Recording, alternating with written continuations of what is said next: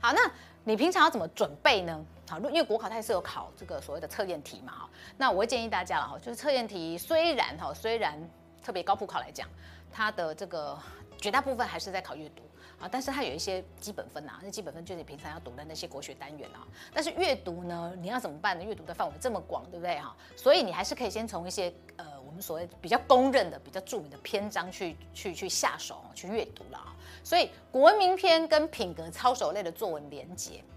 我觉得建议大家把它绑在一起哈，因为反正你都要读，你都要你你都要都要考测验题的嘛哈，那测验题阅读的范围也很广哈，那你都要读了哈，那何不就挑一些名篇来读，对不对哈？所以国文名篇与品格操守的作文连结，举例来讲哈，例如说你可能读过渔父，对不对？屈原嘛，你没读过没关系，没读过你应该会有点印象哦，就是举世皆浊我独清，众人皆醉我独醒。我听过这吧，应该有听过这个了哈。好，那这个就是他的他的名句嘛。那渔父里面当然就在讲到屈原他的抱负哈，他认为说就是我就是不想要跟不想要同流合污啊，就是当世俗是如此的混浊的时候，我就是要更清高啊，所以全世界都污浊了啊，只有我是清澈的这样。好了，当然。呃，你说老师，那渔父是不是个坏蛋？他是不是正反正反的例子？不是哈，渔父他的价值体系就是，呃，这个是一个一个是出世的价值体系，渔父是出世的。好，那屈原就是比较入世的精神哈，啊，一个就是要兼善天下，那个就是独善其身啊。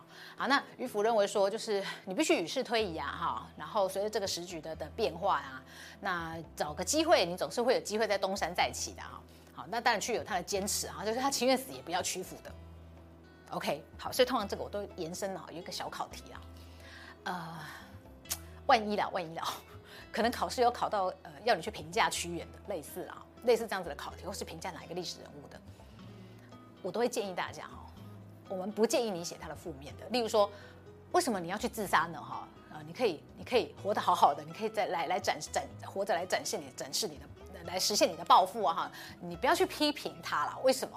基本上为了理想而死的人其实并不多哦，这古往今来就那么几个哈，所以我们尽量去肯定他付出或是他坚持的这一面，而不去批评呃他为什么要自杀。因为我们用现在的角度，用我们这个时代的角度去看他们那个时代其实是不公平的哈，所以我们尽量哈就是看比较正面的了哈。好，所以屈原有他的坚持，他宁死不屈哦，所以他在品格上就是怎样，不肯妥协的。坚持理想，不肯妥协，好，不肯为不善的，OK，那就是品格类的其中一个例子嘛，哈，所以你把它读来之后呢，你把它读熟了之后，它也可以变成你的写作素材，OK，好，那举例来讲，像训俭思康啊，举举凡啊，跟节俭，只要是跟节俭有关的题材，跟简约，当然，因为它直接就是训俭思康啊，这个康是他儿子嘛，司马康哈，好，举凡跟节俭，好，跟呃简约，什么叫简约啊？以约失之者。嫌疑啊，简约，简约的意思其实是什么？寡欲嘛，欲望不要太多的啊。你通常简的人，通常他欲望就没那么多嘛，对，因为欲望多就会去嗯去，因为满足你的欲望，所以就会做很多呃不见得符合道德的事嘛。好，所以举凡跟简、跟简约、跟寡欲有关系的题材，跟德性有关的题材，大概训俭思康是必须要熟读的。为什么哈？因为你去看一下人家写文章的逻辑，好，当然。他这篇是虽然是议论文啊，但中间有一些笔法，他就讲一些自己的例子啊，举了几其其他人的例子。那我觉得这边最值得学习的就是你去看他怎么讲，举例子来证明他的论点。好，题目叫训俭思康啊，就就是告诉他儿子说，你不能只是自己俭，你还要告诉你的子子孙孙，俭是很重要的。为什么？因为俭会有好下场，不俭就是奢侈，就会有坏下场，所以他就正反立论的。正反立论，好，所以你看他举了一些呃正例跟一些反例哈。那正例反例，他也举了自己自己所处的那个时代，跟他的爸爸的那个时代，这个就正反哈。他爸爸那个那个那个时代，大家是是呃礼物啊，这个这个宴会这种来往，其实是不不需要太过于呃豪华奢华，这是大家很常来往的。但是现在呢，大家都觉得应该要铺张，对不对？好，自己没有准备好，很铺张，呃，没有十呃十菜十菜三汤哦，他不还不敢邀朋友来的哦，所以他觉得这种这种风气是变得比较奢侈了。好，他这个举正例跟反例，那当然他就告诉你说，呃，宋代有一些贤人是很崇尚节俭的哈，所以他的子子孙孙都是有好的这个这个结果。还有例如说像李文静啊、鲁宗道啊、张文杰啊这些人，好，那这些都是好的例子，就是正例。再来。他就告诉你说，那有一些反例嘛，哈，什么反例呢？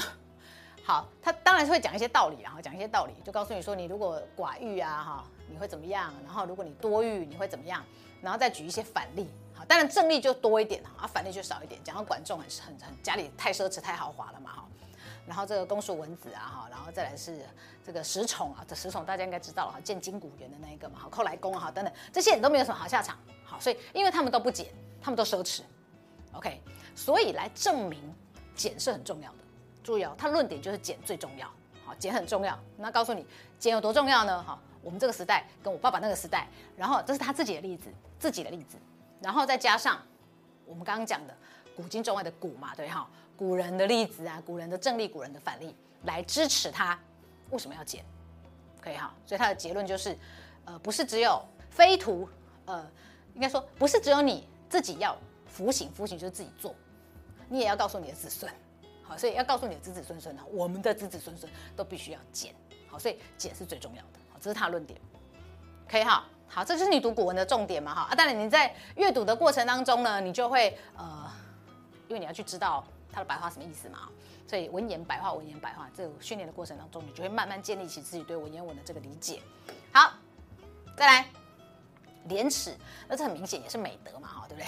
好，只不过是因为顾炎武的这篇廉耻，他比较侧重“耻”这个字啊，也就是说，他认为啊，一开始了哈，先告诉你礼义廉耻都是很重要的哈。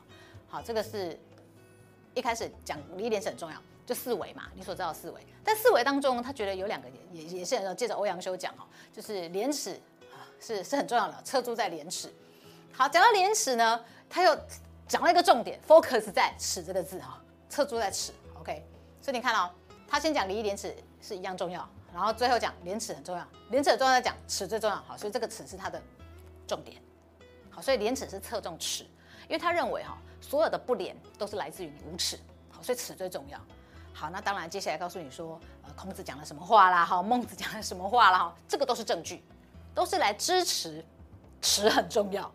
所以你有没有发现，基本上论点是不会漂移的。我们在阅卷的过程当中，常常发现学生那个论点都都调来调去，移来移去。一假设我们讲讲节俭，节俭写写之后会变成要勤勉，勤勉讲讲之后发现要有毅力，那我们都觉得你不知道你这篇文章到底你的重点是什么？为什么？因为你常常会觉得很不安，就是觉得都有讲。有讲好像都比较安全一样，但是你不知道论点其实是要很清楚的，特别是在第一段，你就要把你的论点很清楚的告诉阅卷者。好，我这篇文章的重点在哪里？接下来都是在支持这个论点的证据，然后我把这个证据跟这个这个论点中间有什么关联，我把它讲清楚。好，那这中间是是必须要练习的哦，所以我们就是得一步一步先告诉大家说啊，你得先注意什么，然后你在写的过程当中，好，所有的练习都是在你在练习的过程当中，你才会发现问题。OK，我们先先提纲挈领啊，告诉你应该是这样走了哈。好，所以这些篇章，所以你自己在读古文名篇的时候，你就自己稍微分类一下。假设国考作文，它可以分品格操守啦哈，可能跟这个职场理念呐哈，那可能跟社会美好啊，或是自我成长、正反立论的啊。你自己在读阅读文言文的的过程当中的时候，你就自己要慢慢搜集这些素材。好，这个就是一 game 里狗，对不对哈？好，再来，那这左宗义公义士也是嘛，就可以一直忠心为国，对不对？为国可以牺牲性命，对不对哈？祖宗一公义士哈，那这次读一下，应该就他他不难读了哈，就是在讲这个史可法跟这个左光斗他们的这个师徒情谊了哈，在讲这个这个左光斗真的是个汉子有没有？即便呢这个史可法偷偷去狱中看他，因为他被东厂抓走了，然后去请求他了哈，然后他的他的他的弟子就是史可法，史可法去去探望他，还被他还被他生还被他生气丢东西有没有？叫他赶快滚的嘛，因为怕他被奸人构陷了。好，所以这个就是忠肝义胆，对不对？好，所以这也是属于这个所谓的这个第一类的作文，A 类作，我把它归类成 A 类作文了。好，你说老师，古文我在跨北了题吗？真的是有点难看懂哈。不过没有关系啦，如果你读文言文读得比较辛苦的，嗯，我只能说那只好再辛苦一下，因为你还是得读了哈，因为你有阅读测验啊，就是前面的测验题的部分。